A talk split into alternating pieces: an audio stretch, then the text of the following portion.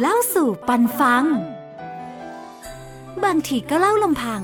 บางวันก็ชวนคนมานั่งด้วย เล่าแล้วมีคนเข้ามาฟังด้วยจะดี เล่าเรื่องเกจิรูปหนึ่ง หลวงปู่รอดวัดโคนอน กรุงเทพนี่เองครับ วัดโคนอน หลายท่านอาจจะคุ้นเคยชื่อนี้ แต่ว่าถ้าพูดถึงหลวงปู่รอดแม่คงนึกไม่ออกเท่าไหร่ กจิรูปนี้หลวงปู่รอดเนี่ย เป็นอาจารย์ของหลวงปู่เอี่ยมวัดหนัง เป็นไงหลวงปู่เอี่ยมวัดหนังนี่สุดยอดเป็นจะภาคีพระปิดตา องค์เป็นล้านนะคุณผู้ฟัง หลวงปู่รอดที่จะเล่าในค่ำคืนนี้คืออาจารย์ครับ ประวัติไม่มีอะไรเลย ไม่ชัดเลยนะครับ เพราะว่าท่านเป็นเกจิอาจารย์ยุคเก่า เท่าที่ ปรากฏหลักฐานถ้าคนในอินเทอร์เน็ตจะเจอคล้ายๆ กันว่าท่านเกิดตำบลคุ้งถ่าน บางขุนเทียนกรุงเทพในสมัยนั้นนะครับท่านเชี่ยวชาญในด้านวิปัสสนากรรมฐาน มีอยู่ช่วงหนึ่งนะฮะผมอะไปเรียบเทียบเคียงพศ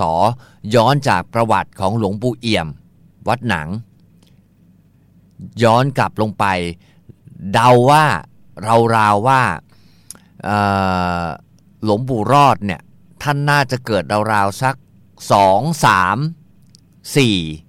ศูนย์แถวๆเนี้ยบวกลบ ผมเดานะ เทียบเคียง เดาว่าน่าจะสักสองสามสี่ศูนย์ที่ท่านเกิด เดาๆเอานะครับ เทียบเคียงจากพศอายุช่วงเกิดช่วงการเป็นอาจารย์ เพราะว่าท่านเนี่ยเป็นเจ้าอาวาส รูปแรกของวัดนางนอง วัดนางนองเป็นพระอารามหลวงนะ ท่านเป็นเจ้าอาวาสปี 2397 ถึง 2410 2397 ผมติ้งต่างเอาระดับเป็นเจ้าอาวาสนี่ก็สัก 50 อายุสัก 50 ย้อนกลับไปก็น่าจะได้อยู่นะ2,340 กว่ากว่า วัดนางนองเนี่ยสันนิษฐานว่ามีมาตั้งแต่กรุงศรีอยุธยาแล้วล่ะนะครับ แล้วก็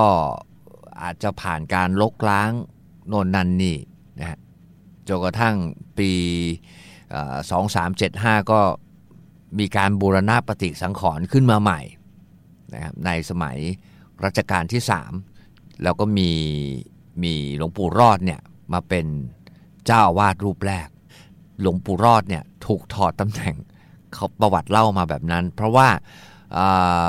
เมื่อรัชกาลที่ 4 เสด็จพระราชทานกรถินวัดนางนองหลวงปู่รอดไม่ยอมถวายอดิเลก เพราะว่าโกรธที่ในช่วงรัชกาลที่ 4 ท่านทรงตั้งธรรมยุทธนิกาย เพราะว่ามหานิกายอ่อนแอเหลือเกินนะฮะก็เลยตั้งธรรมยุทธนิกายเป็นสายปฏิบัติที่เคร่งครัดมากกว่า หลวงปู่รอดท่านโกรธไม่เห็นด้วย ก็เลยไม่ถวายอดิเลกก็โดนถอดนะฮะโดนถอดออกจากวัดนางนอง แล้วท่านก็กลับไปบูรณะพัฒนาตัวหลวงปู่รอดนะ กลับไปพัฒนาวัดโคนอน ซึ่งตอนนั้นน่าจะร้างนะครับ แล้วก็ไปพัฒนาที่วัดโคนอน ลูกศิษย์ที่ตามติดไปปรนิบัติรับใช้หลวงปู่รอดก็คือหลวงปู่เอี่ยม หลวงปู่เอี่ยมเนี่ยตอนท่านบวชตอนอายุ 22 หลวงปู่รอดเป็นพระอนุสาวนาจารย์ แล้วก็เป็นครูอาจารย์ที่สอนหลวงปู่เอี่ยม ตลอดยาวเลยนะครับ ท่านมาอยู่วัดโคนอนเนี่ยหลวงปู่เอี่ยมมาด้วยนะครับมาด้วยมาด้วยแล้วก็ที่ที่วัดโคนอนเนี่ยหลวงปู่รอดท่านก็สร้างวัตถุมงคลว่ากันว่าหลวงปู่เอี่ยมก็สร้างกับพระอาจารย์ด้วยเหมือนกันนะครับ ส่วนใหญ่ที่เขาพบเจอเป็นพระปิดตาเป็นไม้แกะ เป็นไม้ไม้มงคลต่างๆนะครับไม้มงคลต่างๆ แจกลูกศิษย์ลูกหาใต้ฐานเจาะเป็นช่องเอากระดาษสาที่มี จานพระอรหันต์สามพระองค์ อุดไว้ปิดชันโลงแล้วทายางไม้อีกทีหนึ่งนะฮะคเนว่าหลวงปู่รอดน่าจะละสังขารราวๆสักสองสองเท่าไหร่ล่ะสองสี่สี่ศูนย์ผมเดานะ ผมเดา เดาเอาน่าจะสองสี่สี่กว่าๆเพราะว่ามีข้อมูลบอกว่า หลังจากที่หลวงปู่รอดท่านละสังขารที่วัดโคนอนแล้ว หลวงปู่เอี่ยมก็รับตำแหน่งเจ้าอาวาสสืบต่อแทนหลวงปู่รอด แต่ว่าก็รักษาอยู่ในตำแหน่งนี้ได้ไม่นานก็ถูกนิมนต์ไปเพื่อไปเป็นเจ้าอาวาสที่วัดหนัง ในอีกไม่กี่ปีที่ผ่านมาคำนวณจาก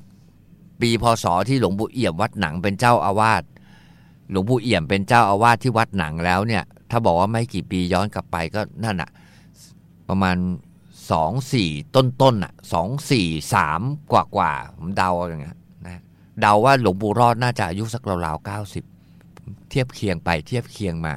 สนุกดีเหมือนกันพระท่านหายากนะ ปฏิหารท่านมีเยอะ มีคนเล่าบอกว่า คือลูกศิษย์รุ่นรุ่นรุ่นเหลนรุ่นหลานก็เล่านะฮะบอกว่าเมื่อครั้งที่ ท่านออกทุดงไปกับสามเณรลูกศิษย์พอถึง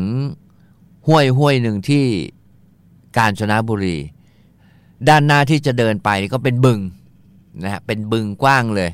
ด้านข้างก็เป็นเขาสูงชันลำบาก ต้องปีนจีวรบินกันเลยทีเดียว หลวงปู่รอดท่านก็ถามสามเณรลูกศิษย์ที่ตามไปทุดงด้วยว่า อาจจะเป็นหลวงปู่เอี่ยมหรือเปล่าก็ไม่ทราบนะครับ ว่าถ้าจะข้ามน้ำกลางบึงเนี่ย ถามเนนนะหลวงปู่รอดท่านถามเนน ถ้าจะข้ามน้ำกลางบึงเนี่ย จะไปด้วยกันไหม เนนก็ตอบว่า ถ้าหลวงปู่ข้ามได้ กระผมก็จะข้ามไปด้วยนะฮะหลังจากนั้นหลวงปู่รอดก็เจริญอาโปกสินคู่หนึ่ง แล้วก็ก้าวลงใบบัวอย่างช้าๆช้าๆจนถึงฝั่ง ในเรื่องเล่าบางเรื่องบอกว่ารูปสุดท้ายเนี่ยสมาธิหลุด เหยียบบัว ผิด หรือพลาดหรือไง ตกน้ำตู้มหลวงปู่จากบรรอยู่ตื้นแล้วอยู่ใกล้ฝั่งแล้วนะฮะตื้นแล้วก็เลยช่วยขึ้นมาได้ หลวงปู่ก็ยังบอกว่าเนี่ยสมาธิตกสมาธิหล่นนะฮะก็เลยเกิดเรื่องแบบนี้ แต่ว่าท่านก็ไม่ไม่ให้ไม่ไม่ให้เล่าให้ใครฟัง ยังมีเรื่องที่เป็นเอ่อโดน